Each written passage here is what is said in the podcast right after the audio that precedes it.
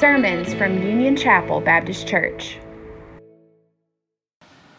So, we're continuing our series through the book of Matthew. We are in Matthew 15, starting in verse 21.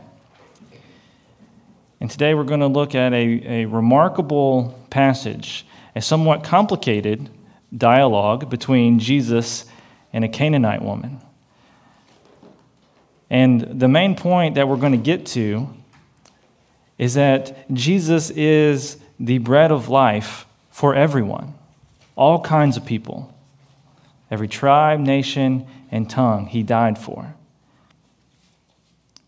And specifically, the bread of life is that he's the everlasting bread. That if you believe in him, you take and eat of his body, then you'll have everlasting life. I get that first. I want to point us into this kind of trajectory of looking at Jesus as the everlasting bread of life. John makes this clear, but it'll be, it'll be in, in our passage as well today in Matthew. But I do want to point us to John 6 35. He makes this really clear. Jesus says, I am the bread of life. No one who comes to me will ever be hungry. And he's not talking about physical hunger, he's talking about spiritual hunger. That when you eat of his body that is broken for you on the cross, if you believe in him, if you trust in him, you will have eternal life. You'll never be hungry again. And that's what he's talking about there. So Jesus is the bread of life for everyone. And we'll also see Jesus today with talking with this Canaanite woman. We'll see him giving her a test, testing her faith. And in this test, will he'll be teaching teaching us something, teaching us something about faith, teaching us something about the great love of God that he has for all peoples. And so a little context of Matthew 15, 21. Last week, uh, we saw Jesus rebuking the Pharisees for elevating man made traditions and elevating external purity over the Word of God and internal purity. And so it's a good transition as a contrast. Jesus just got done rebuking them for they depended on their lineage as Pharisees, as uh, Jewish people by lineage. And they thought that would save them because they did the external things, they did, the, they, they did all the rituals, but they didn't have a heart change. And so now we transition. Jesus is going to show in, in real life that you don't have to be from the Jewish lineage to be a part of God's kingdom. He will go to the Gentiles. And that will kind of frame our conversation on our passage today. And so we're going to break it up into three sections. First, Jesus, we'll, we'll see Jesus tests the Canaanite woman. And then, second, Jesus heals the Gentiles. And then, third, Jesus feeds the 4,000. And all of this is pointing to Jesus being the bread of life for everyone. So, first, starting in verse 21, the Canaanite woman. When Jesus left there, he withdrew to the area of Tyre and Sidon.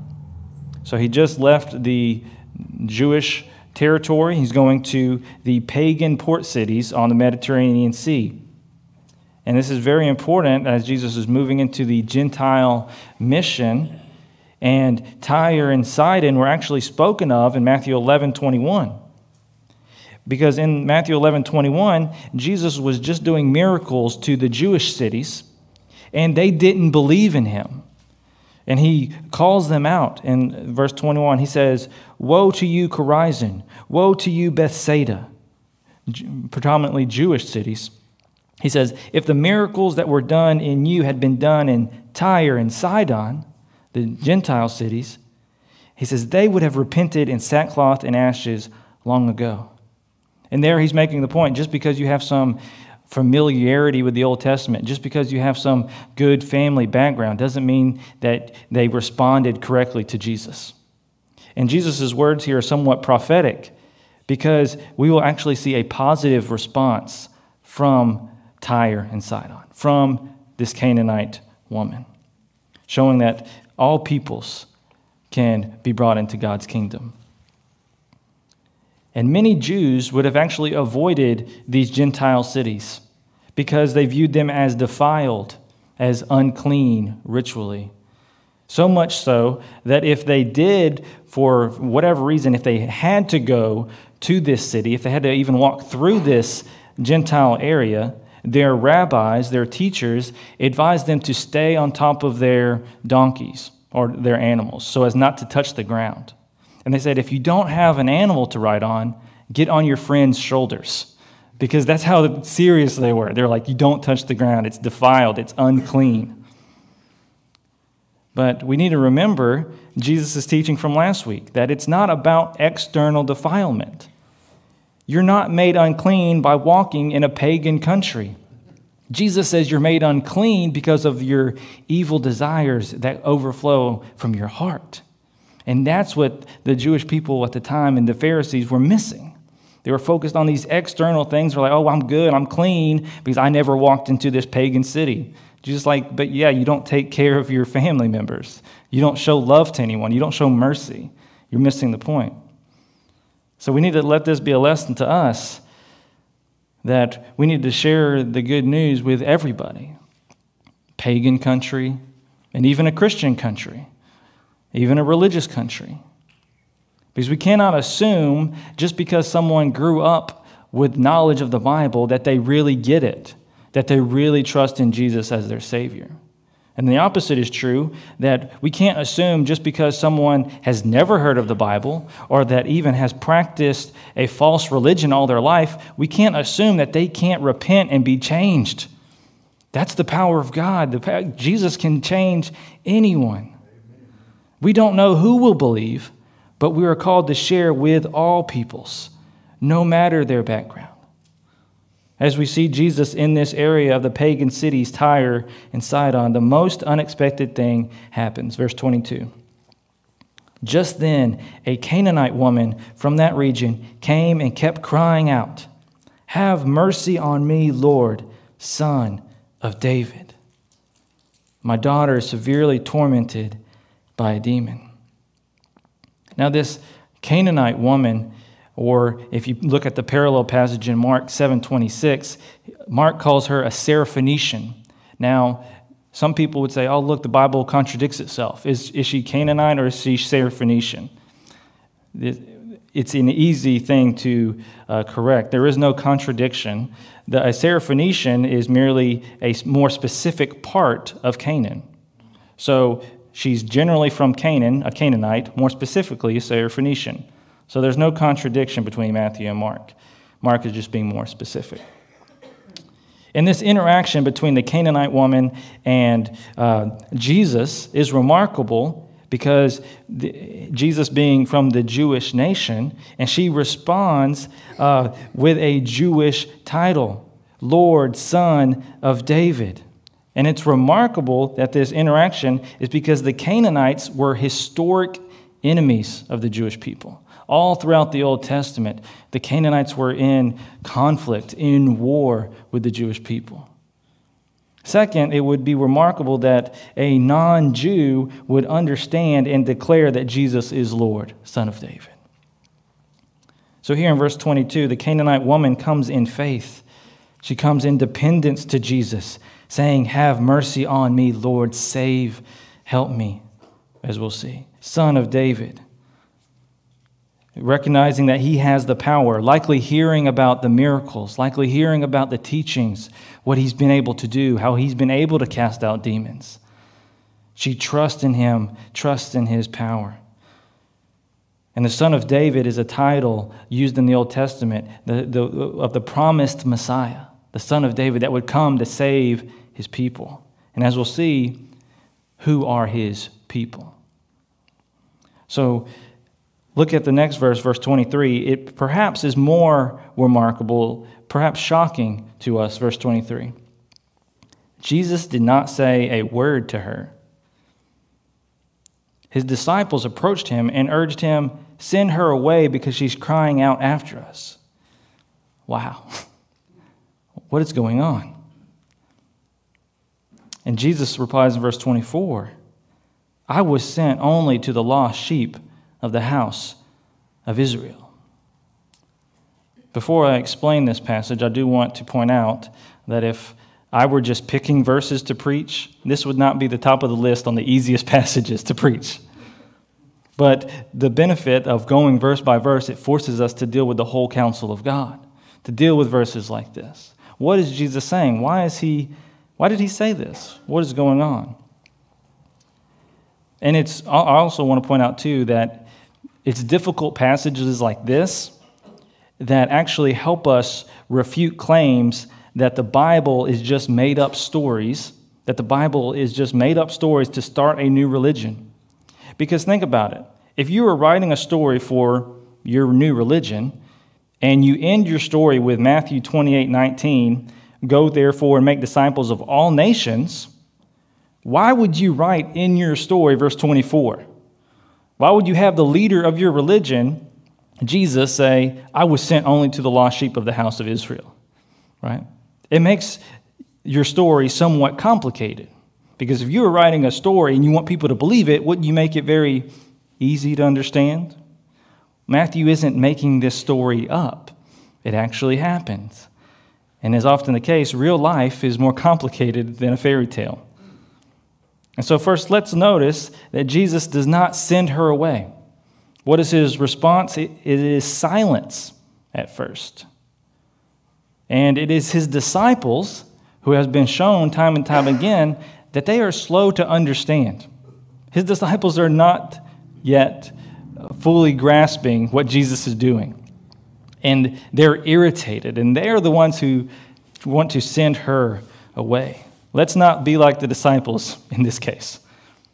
Second, Jesus says, look at the phrase, notice, he says, the lost sheep of the house of Israel. Now, who does that refer to? This harkens back, this language harkens back to Ezekiel 34. Because Ezekiel 34 is the only Old Testament chapter to describe the house of Israel as a flock of sheep who are lost. And then those are scattered throughout Ezekiel 34. And so the key question for us is who are the lost sheep of the house of Israel?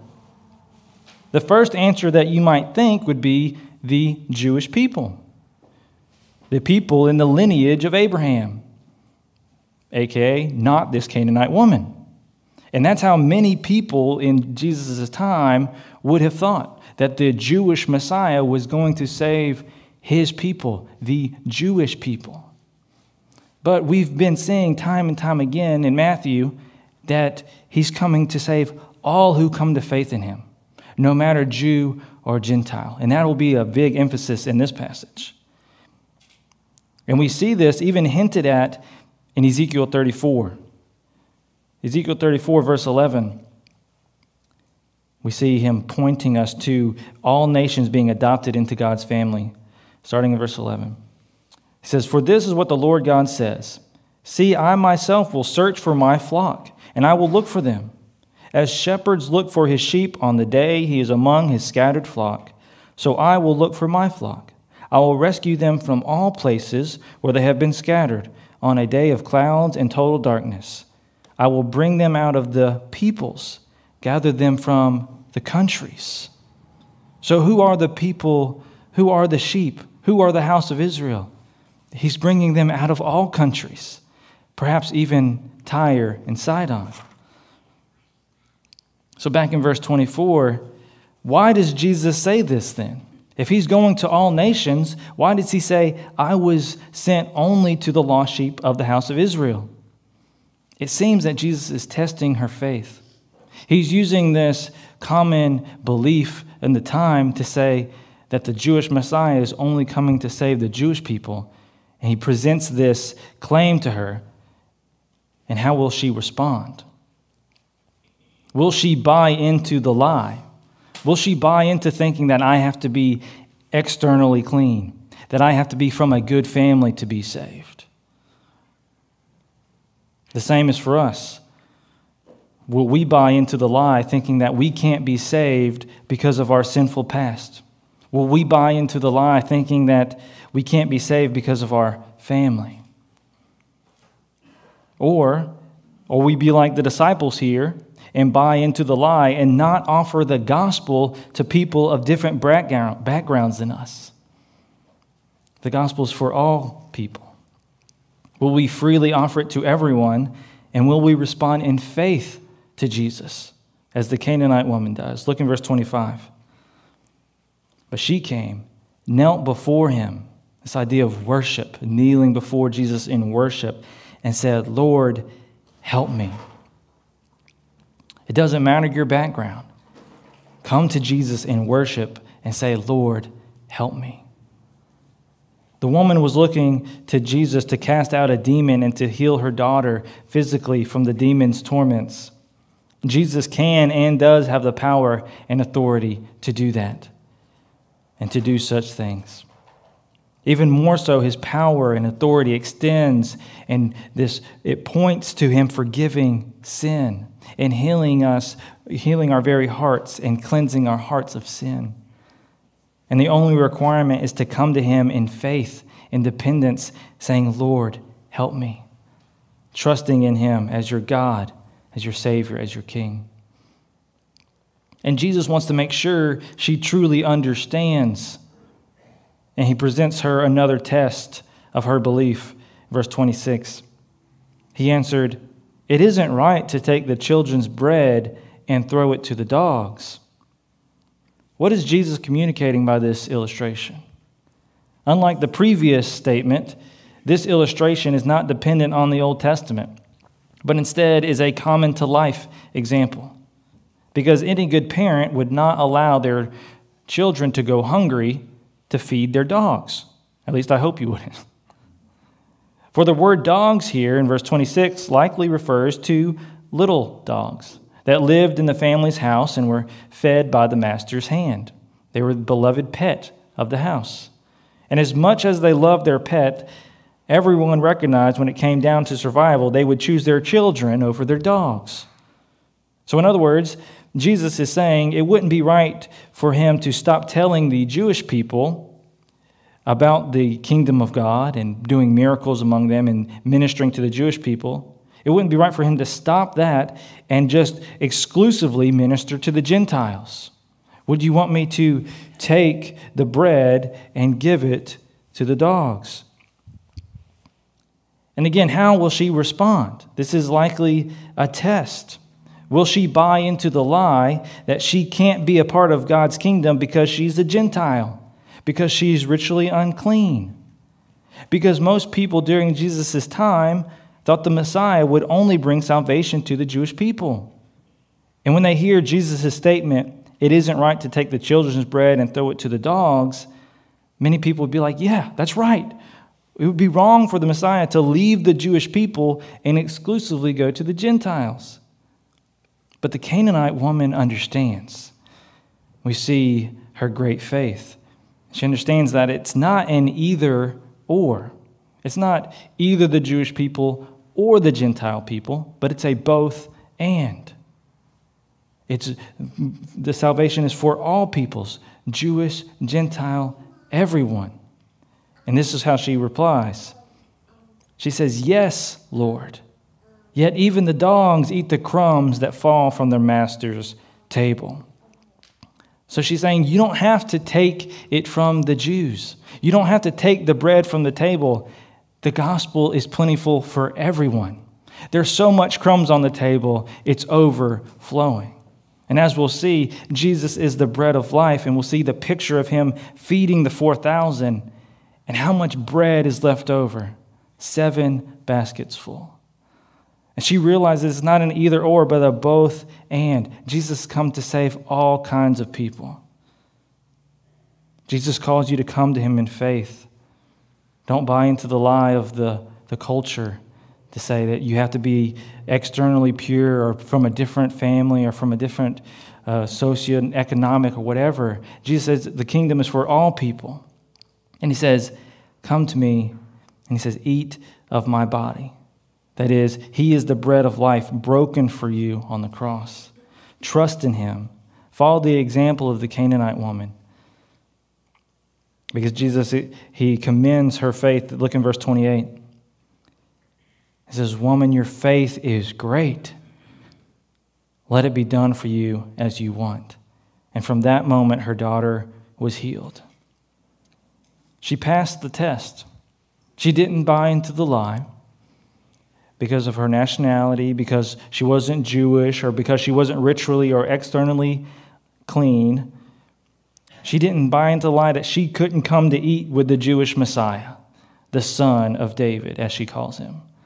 It is her faith in him, her trust in him, that Jesus commends and points to the ultimate healing, the healing from the disease of sin and death, and grants us eternal life, a seat with Jesus at the eternal banquet table. Listen to Revelation 3:20 what Jesus says.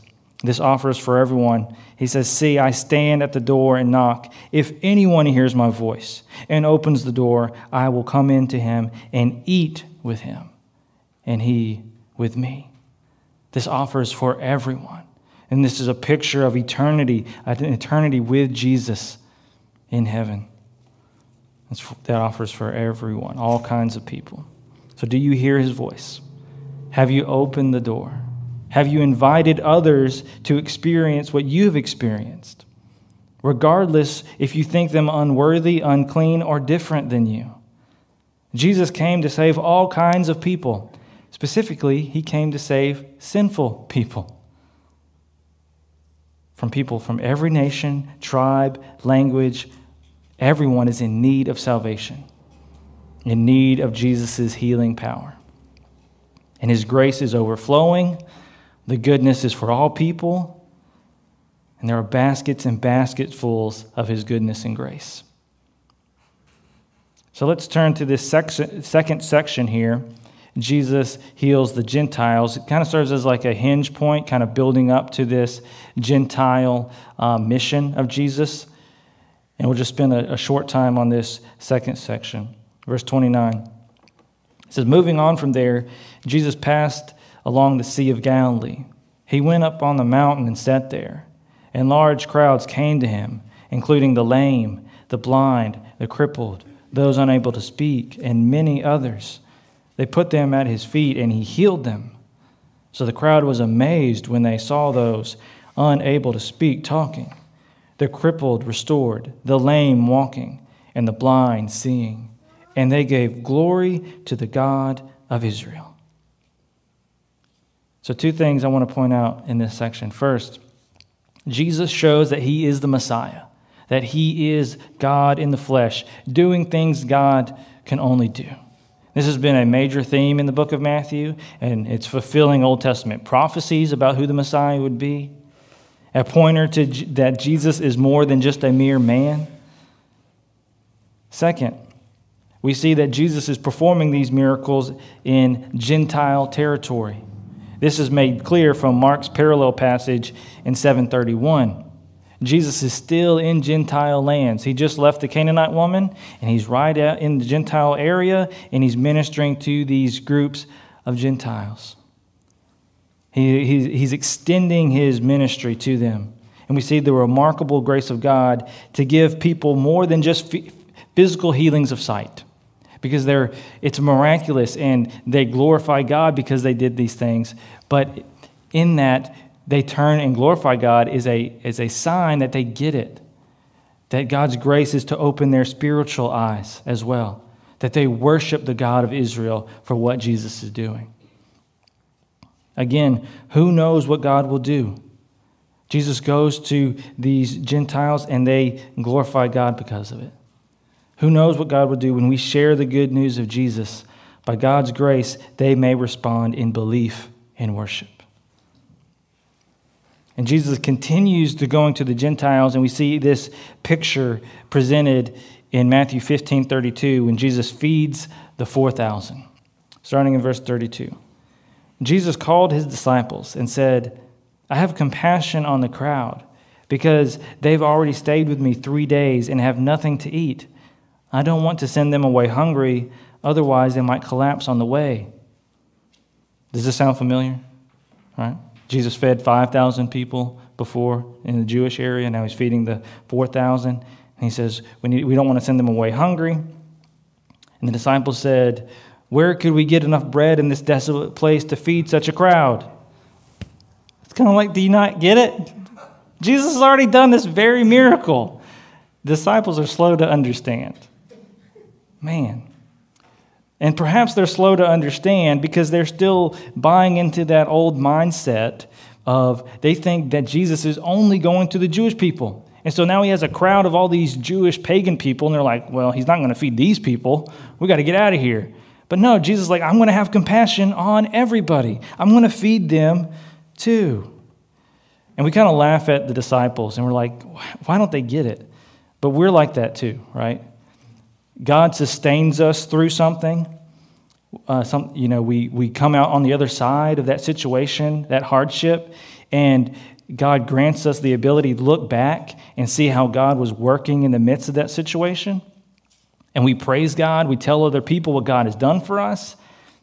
And then a few days later, maybe even the next day, something else happens to us, and we're like, oh, God doesn't love me. Life is over. You're like, what, what's going on? Didn't you just realize just what God did for you the, a couple days ago? And not only for physical or temporary situations in life, we do this in our spiritual life as well. For example, you come to Christ, you realize how He died on the cross for you, that He's forgiven you of your sins, that there's no more condemnation in Christ, and you are perfect, you are in God's family. And then the next day, next couple days, you backtrack into, you fall into a sin. And, and what, what is often the case? Sometimes we we go back and we, we think, oh, I have to earn God's forgiveness now. Oh, yeah, He died for me for that other sin, but now this is a new sin I did. Now I have to earn my forgiveness. And we're like, no, God died for you, He, he saved you. Your perform, God does not love you, His, his love is not dependent on your performance. Amen. It's dependent on Christ. Christ did what you couldn't do. And so we're all learning, we all need to be remembered and reminded what Christ has done for us and not go back into those old ways of thinking. All right? So we need to we need to be patient with the disciples, we need to be patient with others. God is patient with us, Jesus is going to be patient with his disciples here. He explains to them yet again how he will do this. Verse 34. He says, How many loaves do you have? Jesus asked them. Seven, they said, and a few small fish. Interestingly, this is more bread than they had in the last one. So Jesus will make use of this as well. Verse 35 After commanding the crowd to sit down on the ground, he took the seven loaves and the fish, gave thanks, and broke them, and gave them to the disciples, and the disciples gave them to the crowds. They all ate, were satisfied, and they collected the leftover pieces seven large baskets full. It's interesting that they note the number of baskets. And Jesus will make this clear in, in next week or the, uh, in two weeks that this is important. These numbers are important. Last time we looked at, there were 12 baskets left over of food likely symbolizing that Jesus' uh, body broken for them is going to be the salvation of Israel, the 12 tribes of Israel. And now here, the seven baskets likely symbolizing that he is, his body, the bread, broken for all peoples. Seven, a number of completion or wholeness. And I want, us to, I want to point out six pointers to this idea of including all peoples. So that I'm not just reading into this, but this has been a theme throughout Matthew. So, six things. First, the theme of the Gentile inclusion begins at the very beginning of Matthew, Matthew 1 1. Jesus was called the son of Abraham. Now, it's significant that he's called the son of Abraham because Jesus has come to fulfill the promise given to Abraham in Genesis 22 18. It says, All the nations of the earth will be blessed by your offspring. Jesus is the seed. He is the offspring to come that brings blessing to all nations. Second, we see God including the nations even in his plan to bring forth the Messiah. Matthew includes and points out that in the lineage of Jesus, the Messiah, in Jesus' lineage, he had four women Tamar in verse 3, Rahab and Ruth in verse 5, and Uriah's wife in verse 6. All these women are non Israelites, they were con- be considered foreigners. God is using them to reach the nations and point out that He includes the nations in His salvation plan. Third, we saw the Gentile centurion, that Roman soldier that exhibited greater faith than anyone in Israel, Jesus said.